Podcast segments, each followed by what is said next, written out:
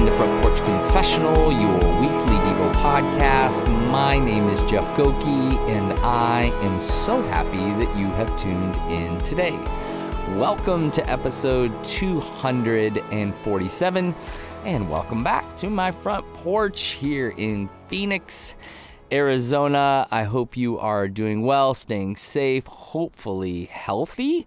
Uh, I'm wrapping up my quarantine period tomorrow, so I get to get back in the office. I'm excited about that. It's been kind of a strange, weird few days. You know, the last seven days have honestly been super weird. Um, but this week was interesting. I mean, I was like so gung-ho. I mean, if you were listening to the first episode in the new year, I was like so pumped on a new year. I mean, it's like Christmas to me. I'm like all excited. I get back in the office. Mike and I are like jamming and and got plans and we're moving forward. I've been waiting, came off of vacation and, and then, you know, just had a really hard week in the sense that I had dear friends who uh, lost uh, their son, and then I got sick, and then got uh, the kind of the uh, official like COVID deal on Monday, and it's like, okay, I guess this is what's going down. So this week actually was like,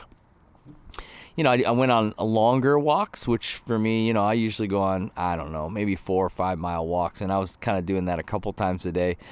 My wife's like, what's wrong with you, man? Like, but I keep telling my family, like, I'm reading these articles that say how how good walking is for you. Like, it's one of the best exercises. So if you're a walker out there, just fist bump right now.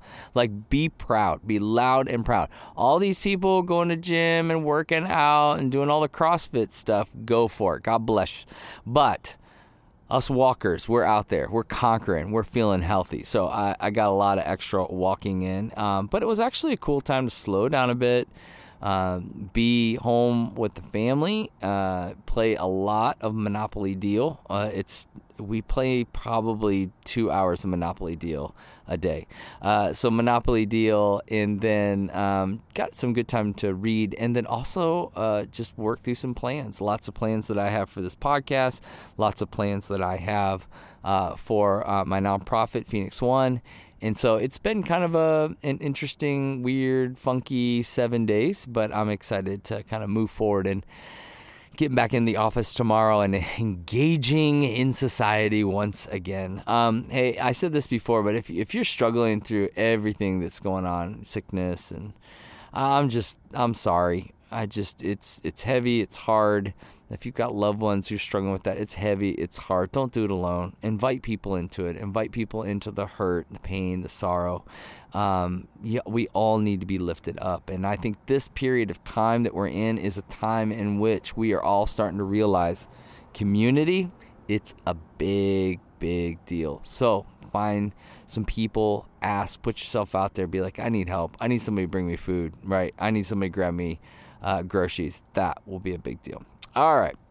Thank you for all of you who continue to listen to this podcast and those of you who continue to sponsor it. Um, and by sponsor it, it just means you're making a donation. Uh, you can, you do that in multiple different ways. Uh, some of you do that through Venmo. Some of you do that on a monthly basis through Patreon. And just wanted to say thank you so much for doing that. All right. Uh, the passage for today is Joshua one eight, and it says this: keep this book of the law always on your lips. Meditate on it day and night, so that you may be careful to do everything written in it. Then you will be prosperous and successful. Read again. Uh, Joshua one eight, keep this book of the law always on your lips. Meditate on it day and night, so that you may be careful to do everything written in it. Then you will be prosperous and successful. I brought this up before, but I, I do think it's really, really important. Uh, when my when I was young, my sixth grade year, my dad was my teacher, my sixth grade teacher. And uh, so every day we drove in the car. And my dad grew up, uh, he actually came to faith through a group called the Navigators. So props to the Navigators doing the good work. And uh, Navigators met on the campus of Western Michigan, uh, which is where my dad went to college. And a part of the way that they helped kind of new believers kind of get integrated into the faith is they taught them these memorization verses. And so they had these little packets and you would memorize them. And so my dad did that. And so my sixth grade year, I memorized, I think, seventy-seven, eighty verses, something like that, uh, maybe more than that. And so every day, get in the car, my dad's got his cup of coffee. Okay, let's go through the verse, memorize it. And if I'm honest, I hated him for it. I was just, this is the worst. I can't stand this. I'm just over it, right? And now I'm a full-grown adult. Those verses, all in the King James Version, um, are just on my lips, in my mind. And it's just this really interesting thing where it's like all those years, I mean, my sixth grade year, my sixth grade year, I'll be preaching and a verse out of nowhere will just go bam and line right up with where I feel like God's asking me to go as it relates to the sermon. And I'm like crazy. And, it, and I'll be I'll be with, like this week, uh, with a, a hurting family, and these verses, boom, they'll just come to my mind. And, and it's just this beautiful gift that he gave me that I never really realized. And I'm learning now to even meditate on them more and more, to concentrate on them. This podcast exists as a result of me sitting on my front porch and meditating on a passage, working through it, thinking through it. Joshua, you know, if you if you if you know anything about Joshua, Joshua for forty years was kind of like Moses' right-hand dude, right? And he followed him all throughout all the journey with the Israelites. And so Moses uh, is leading the people of Israel. They think it's right around a million people or something like that. Joshua's kind of backing him up. Joshua's a strong warrior, but very humble, very teachable. And so he's walking and serving Moses for all those forty years. And then Moses dies as a result of disobedience before entering into the promised land and essentially handing the baton to Joshua. So Joshua now stands before all the people as the new leader of Israel. And before he goes through all of that, it's like the Lord comes to him and says, hey, hey, I got something from you. And so the, the Lord gives a word to him. And and he talks to him about this next leg of what it means to go in the promised land and what that will demand. And he's it's kind of that, like, I've talked about it before, but like this idea of like, like I got to send my son off to college, and he's giving him this, like, listen, this is what's most important. This is what's going to guide you. This is what's going to lead you. And he does this. He did this with Moses. He's done this with the people of Israel. Like, he's trying to focus Joshua on not just the task ahead, but what it means to him as a, as a leader, as an individual, as a God follower. This is what you need to do.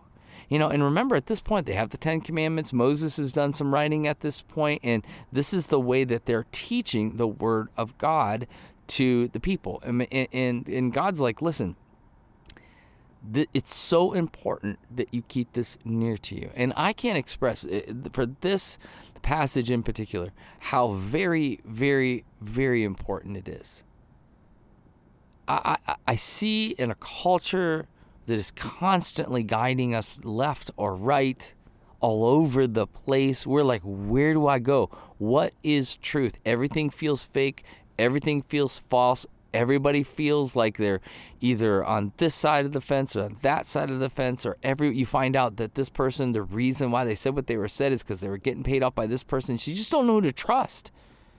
And God's going like, trust me, trust my words. I'm guiding you and I'm leading you into promise. In promise.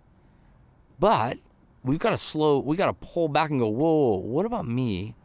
What, how does it, this relate to the Word of God that we've been given as a gift, inspired by the Spirit of God?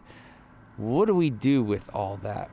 So he starts off with Joshua, as he does, as he will with you and I. And he said, look, keep this book of the law always on your lips. Meditate on it day and night. And I, I just love the way that God expresses the idea of the way that Scripture should exist in our lives. Okay, so I've been studying through Song of Solomon, so you gotta you gotta let me you gotta let me rap on Song of Solomon for a little bit, or Song of Songs for a little bit. But uh, she uses these metaphors a lot of times. The the, the female lover in, in, in this song in the Song of Solomon, and she talks about wine, about how he's like wine, and essentially it's talking about how wine, like she's talking about their kisses, right?